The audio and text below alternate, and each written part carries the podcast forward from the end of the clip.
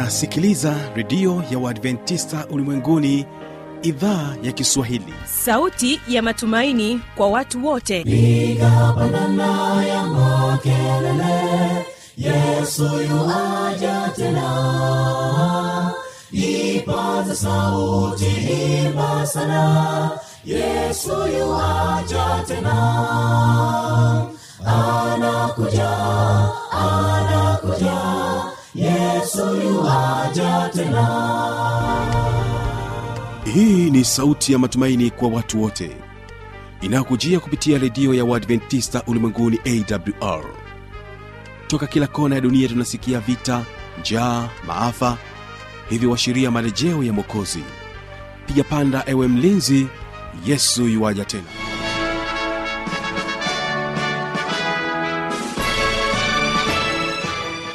hujambo na karibu mpendwa msikilizaji wa idhaa ya kiswahili ya redio adventista ulimwenguni awr inayokutangazia kutokea morogoro tanzania kwa masafa mafupi ya mita bendi 25 mpendwa kumbuka unaungana nami kupitia morning star fm na vile vile kupitia rock fm iliyoko kule mkoani mbeya. Na hii leo endelea kunipata vyema kabisa kwa masafa ya www org. Jina langu ni kibaga mwaipaja nikukaribishe sana katika matangazo yetu. Hii leo ambao watapata wasaa wa kuweza kutufungulia matangazo yetu ni waimbaji wa kwaya ya ilala. Watakuja kwako na wimbo unaosema damu ya yesu na katika wimbo wa pili tutakuwa nao watoto kutoka kule nchini kenya ambao watakuja kwako na ujumbe unaosema touch me lord. Leo hii utaungana nami kibaga mwaipaja katika kipindi cha watoto wetu. Basi ni kusia kwamba endelea kuwasikiliza waimbaji wa kwaya ilala wakikwambia damu ya yesu. Tena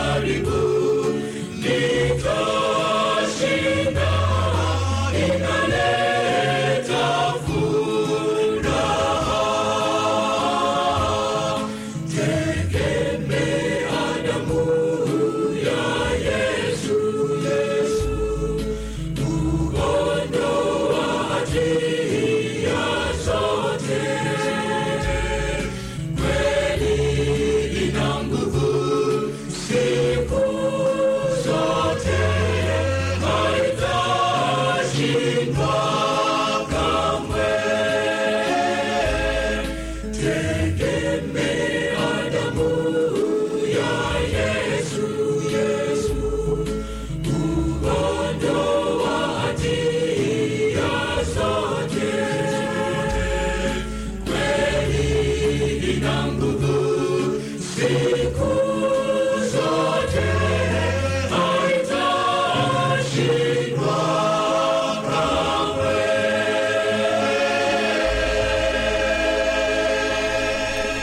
Asante sana ilala kwaya na huu ni wasaa wa kuweza kuungana nami katika kipindi hiki cha watoto wetu. Tafadhali tuende sote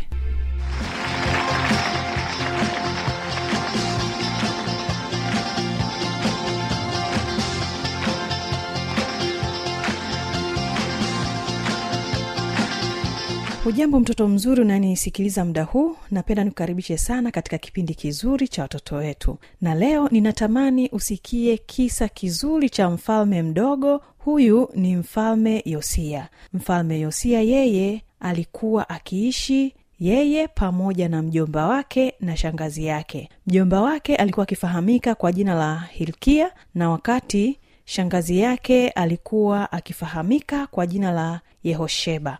Basi ni kuombe unisikilize ujue huyu mfalme mdogo yosia yeye alifanya nini. Basi shangazi yake aliyefahamika kwa jina la yehosheba alikuwa akimwambia mtoto yosia usilie usilie mtoto yosia. Siku moja utakuwa mfalme utavaa taji katika kichwa chako na kukaa katika kiti chako cha enzi lakini kama malkia mwovu atakusikia ukilia atatuma askari waje wakuchukue. Na ndipo hautakuwa mfalme na wala hautavaa taji na kukaa katika kiti cha enzi. Mjomba hilkia ambaye alikuwa ni kuhani wa hekalu na shangazi yehosheba walimtunza mtoto yosia katika chumba cha kulala cha hekalu. Yosia alijifunza kutembea alijifunza kuongea kama watoto wengine ambao ni wadogo kabisa ambavyo wanajifunza kutembea kuongea. Wakati mwingine watoto wakiwa wadogo maneno yao hayasikiki vizuri na wala hayaeleweki vizuri lakini kwa kadri wanavyokuwa maneno yanaweza kusikiwa vizuri na kueleweka vizuri. Ndivyo alivyokuwa pia mtoto yosia. Malkia mwovu hakuweza kumpata. Kijana yosia alikuwa katika kila siku ya siku yake ya kuzaliwa akisimama mlangoni na kujipima mchana wote kila siku mlango ulikuwa ukifungwa kabisa ili watu wasije wakamuona hekaluni na kumpelekea habari yule malkia mwovu. Wakati wa jioni watu wakiwa wameondoka mlango ulikuwa unawachwa wazi na yosia alikuwa anapata nafasi ya kuweza kutembea na mjomba wake katika varanda za hekalu. Kama unavyofahamu huyu mtoto alikuwa amefichwa huko hekaluni. Basi jioni moja wakati yosia na mjomba hilkia wakitembea pamoja katika varanda za hekalu yosia aliona tundu katika kuta za hekalu. Akaona tundu lingine na lingine tena. Kuta za hekalu zilikuwa zimejaa matundu. Matundu yalikuwa ni matokeo ya watoto watundu wa malkia movu walifanya hivyo ili wajenge hekalu la sanamu wao. Alisema mjomba hilkia akimwambia yosia ili kukarabati matundu kunahitajika pesa nyingi na hakuna pesa katika hazina ya hekalu mjomba hilkia alikuwa akimweleza yosia habari hizi. Mjomba hilkia alimfundisha yosia kusoma sheria za mungu.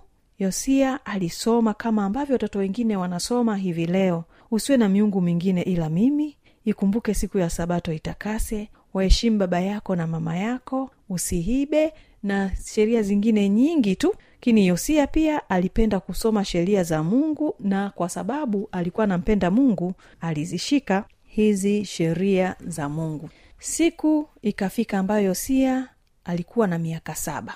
Mjomba hilkia alimchukua na kumpeleka hekaluni wakasimama katika nguzo ya shaba. Mistari ya maaskari ililinda hekalu. Watu wengi walikuwa hekaluni kimya wakisubiri. Maana kwa kawaida ukisikia tarumbeta unajua kuna jambo ambalo linatokea. Kwa hiyo maaskari walitulia kimya wakisubiri kujua ni jambo gani ambalo watakuwa wakiambiwa. Mjomba hilkia alimpatia yosia gombo la sheria na kuweka taji ya kifalme katika kichwa chake. Ndipo akachukua pembe ya mafuta mazuri na kummwagia kichwani ili awe mfalme. Tarumbeta zilipigwa zile za fedha waimbaji waliimba nyimbo za shangwe. Watu walipiga makofi na kelele nyingi zikawepo hapo. Mungu mwokoe mfalme! Mungu mwokoe mfalme! Hizo zilikuwa ni kelele za watu mbalimbali ambao walikuwepo kwenye sherehe hiyo ya kumwapisha kijana mdogo yosia kuwa mfalme. Malikia mwovu alikuja hekaluni anakimbia. Kama unavyojua alikuwa anakimbia mbio na yeye alikuwa ajuizo tarumbeta zinapigwa kwa sababu gani? Kwao ikabidi akimbie mbio ili ajasikilize mara akasikia tarumbeta zikiendelea kupigwa na nyimbo zikiendelea kuimba. Alipomwona kijana mfalme amesimama karibu na nguzo aliacha vazi lake na kupiga kelele. Mapinduzi! Mapinduzi! Aliamrisha askari wamtoe kijana lakini askari walimchukua yeye. Watu walikusanyika katika gwaride askari waimbaji makuhani tarumbeta ziliongoza gwaride. Walitoka nje ya malango ya hekaluni na kuingia barabarani kuelekea ikulu. Walikuwa wamembeba mfalme kijana yosia. Ikulu itakuwa nyumba yake sasa. Taratibu yosia alitembea katika ikulu. Alipanda ngazi akielekea katika kiti cha kifalme. Kiti cha enzi kilikuwa kikubwa na miguu yake ilining'inia juu. Lakini alikaa wima kama mfalme wapiga tarumbeta walipuliza tena tarumbeta zao. Mungu mwokoe mfalme! Mungu mwokoe mfalme! Hizo zilikuwa ni kelele zinazosikika wakimwombea mfalme mdogo yosia. Kwa mfalme ni jukumu kubwa. Atahitaji kupata msaada kutoka kwa mjomba wake hilkia kwa miaka mingi zaidi. Mfalme yosia alikumbuka mashimo katika kuta za hekalu.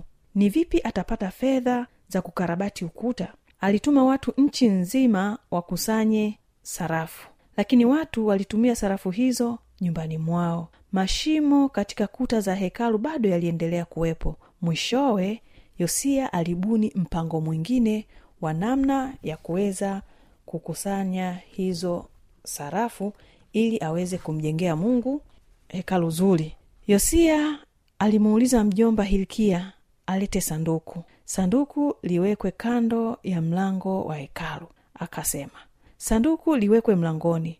Tutoboe shimo juu yake.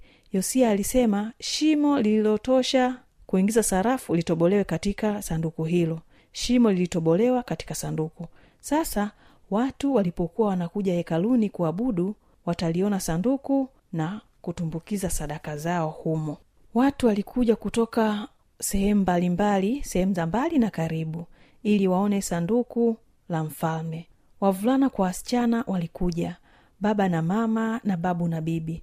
Hapo mwanzo sarafu zilipiga kelele kudu kudu kama unavyojua mtoto mzuri.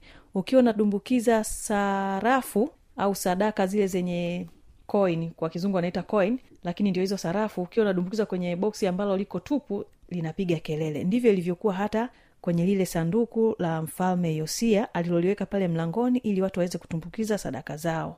Sanduku lilipofika nusu sauti ilibadilika.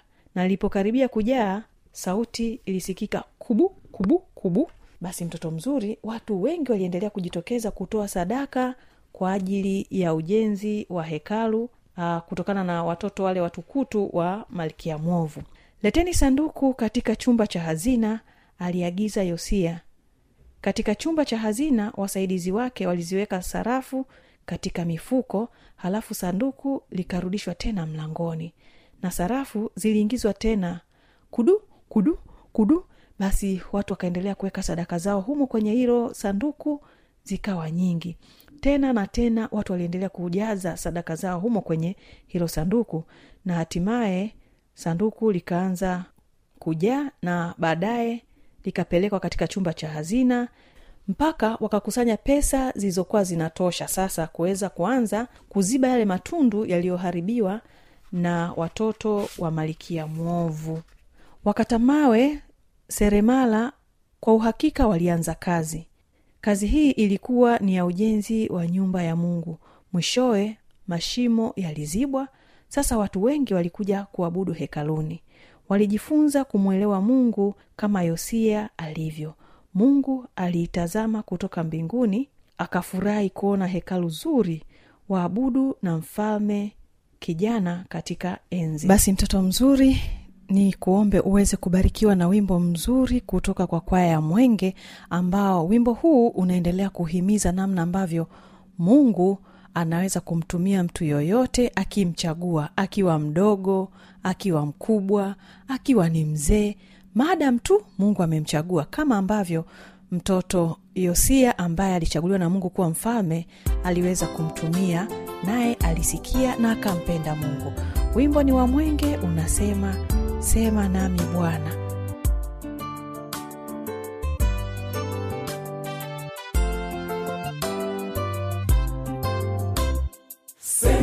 nami bwana nasikia nimekuja mbele zako. Nimeleta yote yanisumbuayo mana wewe niwe kimbilio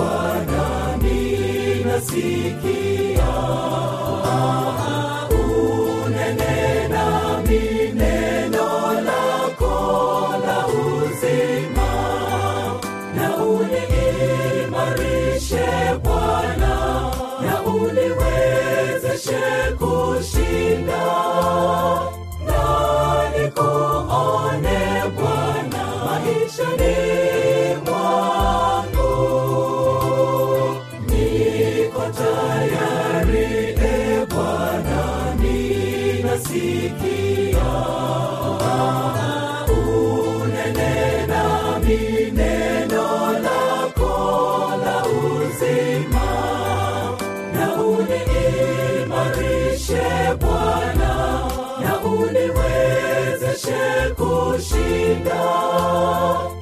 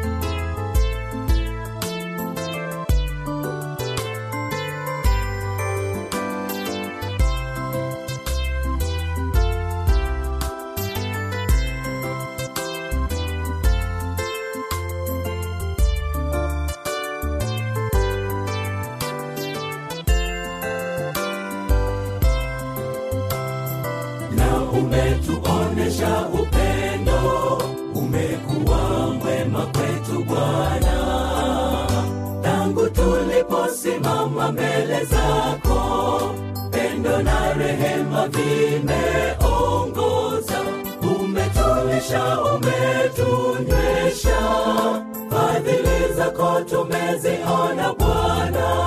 Asante yesu. Tunashukuru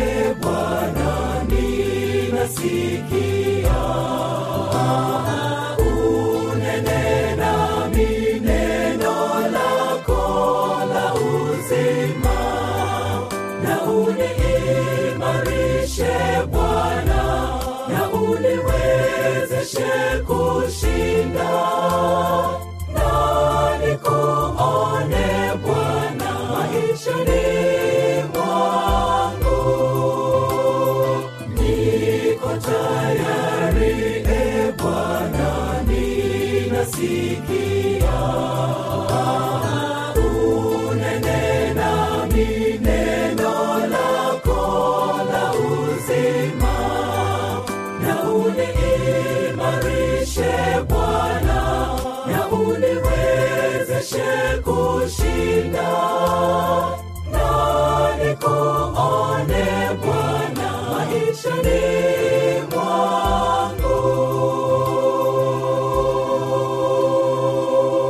mwangu. Na hiyo ndio tamati ya kipindi hiki cha watoto wetu hii leo. Kama utakuwa na maswali maoni au changamoto anwani hii hapa ya kuniandikia. Anakuja anakuja yesu yuwaja tena. Na hii ni awr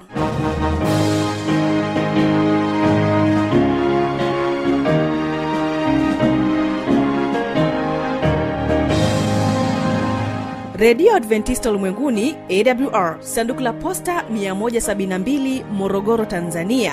Anwani ya barua pepe ni kiswahili at awr org namba ya mawasiliano simu ya kiganjani 653 570814 na pia unaweza kuwasiliana nasi na idhaa ya maasai kwa nambari 769986355 ukiwa nje ya tanzania kumbuka kuanza na namba kiunganishi alama ya kujumlisha 255 unaweza kutoa maoni yako kwa njia ya facebook kwa jina la awr tanzania.